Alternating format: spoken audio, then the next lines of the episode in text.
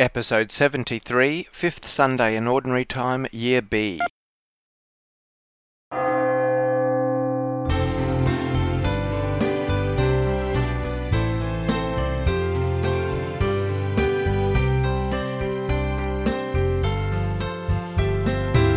Faith, Hope and Love, a time of scripture, prayer and reflection.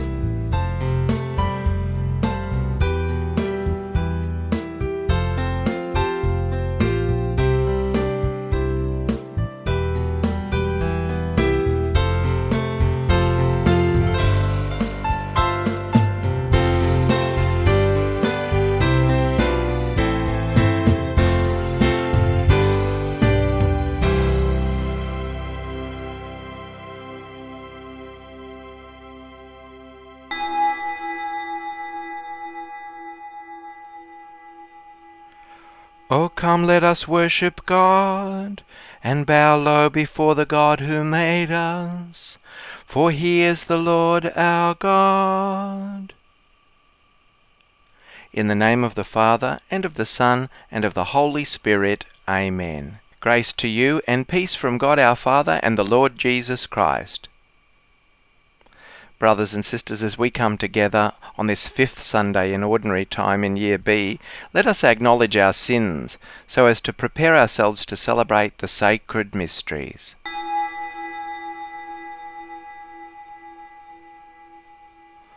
Lord Jesus, you are the image of the unseen God. Lord, have mercy. You are the firstborn of all creation. Christ, have mercy. You are the head of the body, the church. Lord, have mercy. May Almighty God have mercy on us, forgive us our sins, and bring us to everlasting life. Amen. Glory to God in the highest, and on earth peace to people of good will. We praise you, we bless you, we adore you, we glorify you, we give you thanks for your great glory. Lord God, Heavenly King, O God, Almighty Father, Lord Jesus Christ, only begotten Son, Lord God, Lamb of God, Son of the Father, you take away the sins of the world, have mercy on us. You take away the sins of the world, receive our prayer. You are seated at the right hand of the Father, have mercy on us. For you alone are the Holy One, you alone are the Lord, you alone are the Most High Jesus Christ, with the Holy Spirit, in the glory of God the Father. Amen. Let us pray.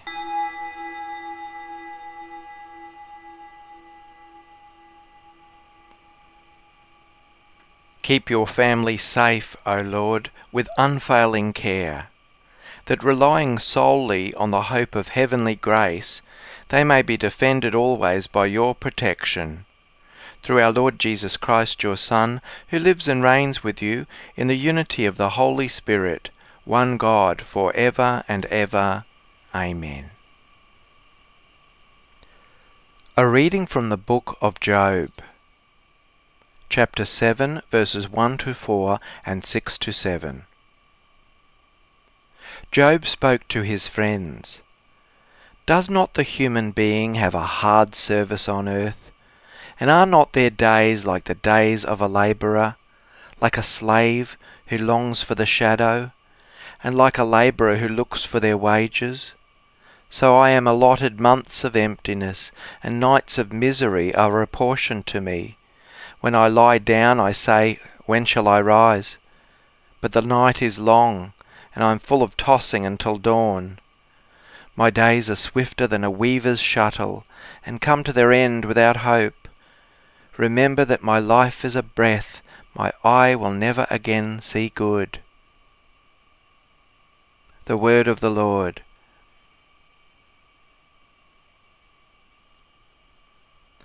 How good is it to sing praises to our God! For he is gracious, and a song of praise is fitting.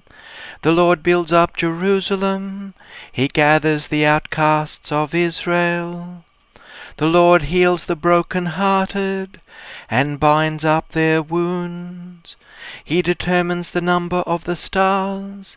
He gives to all of them their names. Great is our Lord and abundant in power. His understanding is beyond measure. The Lord lifts up the downtrodden. He casts the wicked to the ground. Sing praises to the Lord who heals the broken-hearted. A reading from the first letter of St. Paul to the Corinthians, chapter 9, verses 16 to 19 and 22 to 23. Brothers and sisters, if I proclaim the gospel, this gives me no ground for boasting, for an obligation is laid on me and woe to me if I do not proclaim the gospel. For if I do this of my own will, I have a reward. But if not of my own will, I am entrusted with a commission. What then is my reward? Just this, that in my proclamation I may make the gospel free of charge, so as not to make full use of my rights in the gospel. For though I am free with respect to all, I have made myself a slave to all so that I might win more of them. To the weak I became weak, so that I might win the weak. I have become all things to all people, that I might by all means save some. I do it all for the sake of the gospel, so that I may share in its blessings. The word of the Lord. Alleluia, Alleluia. Alleluia. Christ took our infirmities and bore our diseases. Alleluia. Alleluia. Alleluia. The Lord be with you. A reading from the Holy Gospel according to Mark chapter 1, verses 29 to 39. As soon as Jesus and his disciples left the synagogue, they entered the house of Simon and Andrew with James and John. Now Simon's mother in law was in bed with a fever, and they told Jesus about her at once. He came and took her by the hand and lifted her up. Then the fever left her, and she began to serve them. That evening, at sunset, they brought to Jesus all who were sick or possessed with demons, and the whole city was gathered around the door. And he cured many who were sick with various diseases, and cast out many demons. And he would not permit the demons to speak, because they knew him. In the morning, while it was still very dark, Jesus got up and went out to a deserted place, and there he prayed and Simon and his companions hunted for him. When they found him, they said to him, Everyone is searching for you.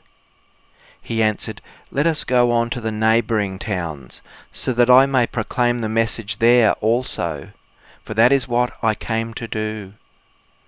And Jesus went through Galilee, proclaiming the message in their synagogues, and casting out demons. The Gospel of the Lord.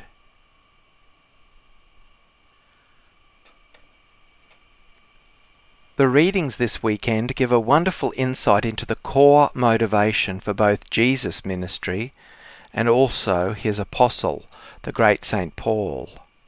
Scripture scholar William Barclay has some excellent insights into this. In the first reading, Paul rather concisely sums up his vision of what he's doing.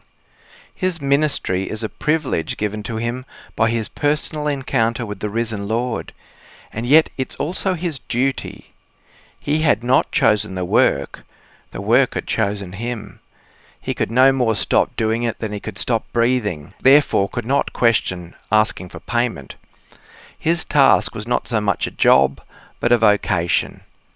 The motivation for a vocation is not accumulation of wealth or other personal comforts, but the satisfaction of being a servant of Christ in his mission. It's like a story I heard of of a professor at the university who in his retirement speech announced that he would have done his job for free because he was so committed to the work and so passionate about it. I'm sure his employers would have liked to have heard that revelation sometime prior to his very last day of work, though. For St. Paul, there was nevertheless great reward. He had the satisfaction of bringing the gospel freely to all people who would receive it. The real reward of any task is the satisfaction of a job well done. Albert Schweitzer, the great philosopher and medical missionary, described the kind of moment which brought him the greatest happiness. Someone suffering intensely is brought into his hospital. He soothes the person by telling them that he will give them an anesthetic and will operate on them and all will be well. After the operation, he sits beside the patient waiting for him to regain consciousness. Slowly the patient opens his eyes and then whispers in sheer wonderment, I have no more pain. That was it, not the material reward, but a satisfaction as deep as the depths of the heart itself. To have mended one shattered life, to have restored one wanderer to the right path, to have healed one broken heart, to have brought one more soul to Christ, is not a thing whose reward could be measured in any monetary terms. It's a joy beyond all measurement. St. Paul uses this now famous saying that he has become all things to all people. This explains his method of ministry, and it's often misunderstood. He does not mean by this phrase that he is somehow hypocritically being one thing to one person and quite a different and contradictory thing to another. Rather, it means having the ability to get alongside someone. The person who can never see anything but their own point of view and who never makes any attempt to understand the mind and heart of others will not make a particularly good friend, let alone a disciple of Christ. We can never attain to any kind of evangelism or friendship without speaking the same language and understanding the same thoughts as the other person. Now we move from the disciple to the master, Jesus. Christ's actions in today's gospel are, as usual, very inspiring and revealing. In the synagogue, Christ has spoken and acted in the most amazing way. The synagogue service has just ended, and our Lord went with his friends to Peter's house. According to Jewish custom, the main Sabbath meal comes immediately after the synagogue service at the sixth hour, that is, 12 o'clock midday. The Jewish day began at 6 a.m., and the hours are counted from then. Jesus might well have claimed the right to rest after the excitement and exhaustion of the synagogue service, but once again his compassion was appealed to and he spent himself for others. This miracle tells us something about three different people. First of all, it tells us something about Christ. He did not require an audience in order to exert his power. In our Lord's time, there were many so called healers and exorcists, but they worked with elaborate spells and magical props. In contrast, in the synagogue, Christ had only spoken one authoritative sentence and the healing was complete. Here again we have the same thing. Peter's mother in law is suffering from a burning fever. Jesus completely disregarded the standard props that would have been used by charlatan magicians to treat such an illness, and with a gesture and a word of unique authority and power, he healed that lady. A miracle to Jesus was not a means of increasing his prestige. To heal was not a laborious or disagreeable duty. He helped instinctively because he was interested in all who needed his help. Jesus is no hired worker. He's a friend and companion along the journey. It's not his occupation to heal. He does it out of his very nature, out of compassion and love. We learn something too about Peter's wife's mother. No sooner has she been healed than she begins to attend to their needs. She uses her recovered health for renewed service. Hence that wonderful motto that we can all say, saved in order to serve. Jesus helps us so that we may help others. The crowds soon heard of Jesus' wondrous healing. Crowds were eager to seek him out, but it was the Sabbath, so they had to wait. Because it's against the law to carry even a sick person on a stretcher during Sabbath, that was considered work. They had, of course, no clocks or watches, so the Sabbath ran from 6 p.m. to 6 p.m. the next day, and the law was that the Sabbath was ended and the day had finished when three stars came out in the sky. So the people of Capernaum waited until the sun had set and the stars were out, and then they came, carrying their sick, to Jesus, and he healed so many of them. The people flocked to Christ. They recognized in him a man who could do things. The crowds came because they wanted something out of Jesus. They did not probably come because they'd caught a glimpse of the new vision of the kingdom, but they wanted to use him. That's what many people wanted to do with God and his Son. For one prayer that goes up to God in days of prosperity, 10,000 go up in times of difficulty. Someone has said that many people regard religion as belonging to the ambulance corps and not the firing line of life. We must all go to Jesus, for He alone can give us the things we need for life. But if that going and these gifts don't produce in us an answering love and gratitude, something's gone wrong. God is not someone to be used only in the day of misfortune. He is someone to be loved in good times and in bad. Finally, we learn something about Jesus as a man of prayer. Our Lord was left with no time. Now, Jesus knew all too well that he could not abide without the significant connection he had to the Heavenly Father. If he was going to be forever giving out in service, he must at least sometimes take something in. He knew he could not live without prayer. It was essential. It was who he was. It was integral to him. So we see that Jesus never separated words and actions, and if he didn't have time, he'd get up early in the morning and make time. He never separated soul and body. The beauty of the Christian message is one that preaches and works for the good of a person's body as well as the good of their soul. Our Lord never separated earth and heaven. There are those who are so concerned with heaven that they forget all about the earth and become impractical. There are others who are so concerned with earth that they forget about heaven and limit their good to this earth's material good. But Jesus' vision was a time when God's will would be done on earth as it is in heaven. Then earth and heaven will be united. I believe in God, the Father Almighty, creator of heaven and earth, and in Jesus Christ, his only Son, our Lord, who was conceived by the Holy Spirit, born of the Virgin Mary, suffered under Pontius Pilate, was crucified, died, and was buried. He descended into hell. On the third day he rose again from the dead. He ascended into heaven, and is seated at the right hand of God the Father Almighty. From there he will come to judge the living and the dead. I believe in the Holy Spirit, the Holy Catholic Church, the communion of saints, the forgiveness of sins, the resurrection of the body, and life everlasting. Amen.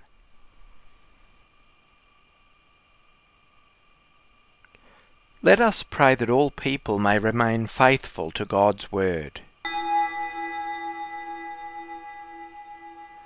For all members of the Church, that they may respond to God's Word in ever new and relevant ways.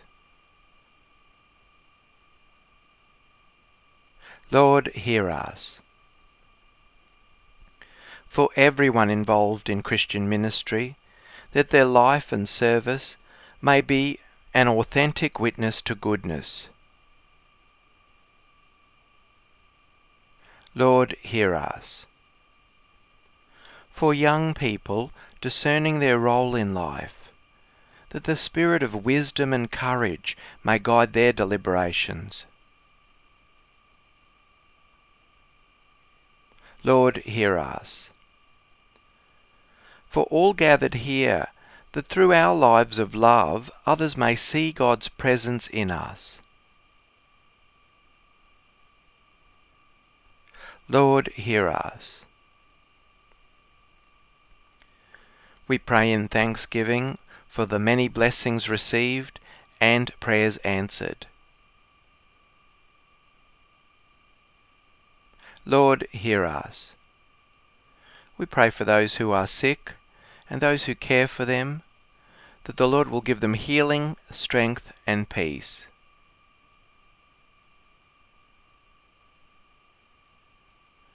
Lord, hear us. For all who have died, that they may live now in eternal love forever with God, especially those for whom we now pray.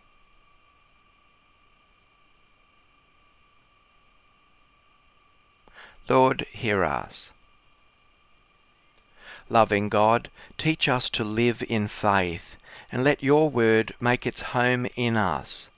We offer these prayers in the name of Jesus, who is Lord for ever and ever. Amen.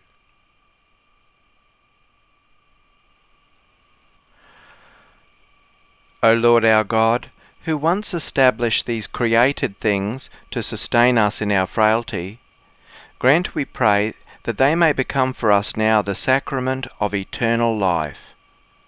Through Christ our Lord. Amen. The Lord be with you. Lift up your hearts. Let us give thanks to the Lord our God. It is truly right and just our duty and our salvation always and everywhere to give you thanks, Lord, Holy Father, Almighty and eternal God, through Christ our Lord. For by his birth he brought renewal to humanity's fallen state, and by his suffering cancelled out our sins. By his rising from the dead he has opened the way to eternal life, and by ascending to you, O Father, he has unlocked the gates of heaven. And so, with a company of angels and saints, we sing the hymn of your praise, as without end we acclaim, Holy, holy, holy Lord, God of hosts. Heaven and earth are full of your glory. Hosanna in the highest.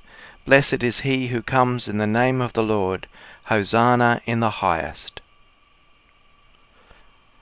At the Saviour's command, and formed by divine teaching, we dare to say, our Father, who art in heaven, hallowed be thy name. Thy kingdom come, thy will be done, on earth as it is in heaven. Give us this day our daily bread, and forgive us our trespasses, as we forgive those who trespass against us. And lead us not into temptation, but deliver us from evil. Deliver us, Lord, we pray, from every evil. Graciously grant peace in our days, that by the help of your mercy we may be always free from sin and safe from all distress, as we await the blessed hope and the coming of our Saviour, Jesus Christ. For the kingdom, the power, and the glory are yours, now and forever. Amen. Lord Jesus Christ, who said to your apostles, Peace I leave you, my peace I give you, Look not on our sins, but on the faith of your church, and graciously grant her peace and unity in accordance with your will, who live and reign for ever and ever. Amen. The peace of the Lord be with you always. Let us offer each other the sign of peace.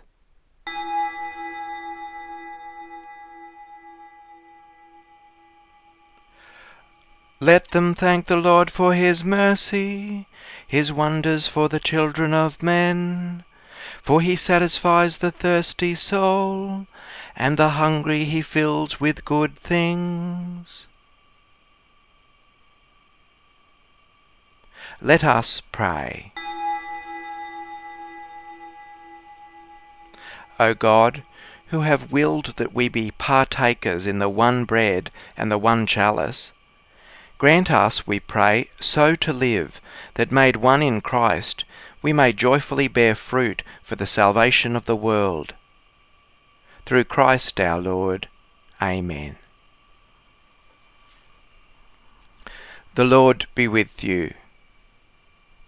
May Almighty God bless you, the Father, and the Son, and the Holy Spirit. Amen.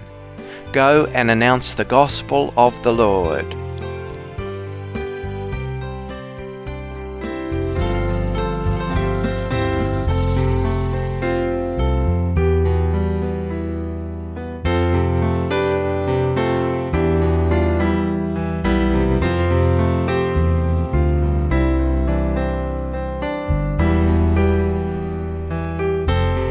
Faith, Hope and Love, a time of Christian worship and reflection, led by Reverend Paul W. Kelly. The texts used in this program are for the purposes of worship and prayer for listeners wherever you are. Prayers and chants are taken from the English translation of the Roman Missal, Edition 3, copyright 2010, the International Commission on English in the Liturgy, ICEL. Scriptures are from the New Revised Standard Version, copyright 1989, by the National Council of Churches of Christ, USA. Adaptations to conform with Catholic liturgical norms, copyright 2009 by the same. Faith, Hope and Love theme words based on 1 Corinthians 13 4 to 13 and set to original music copyright 1996 and 2016 by Paul W. Kelly. Production by Kelly Enterprises Resources. Contact us at paulwkelly68 at gmail.com. May God bless and keep you.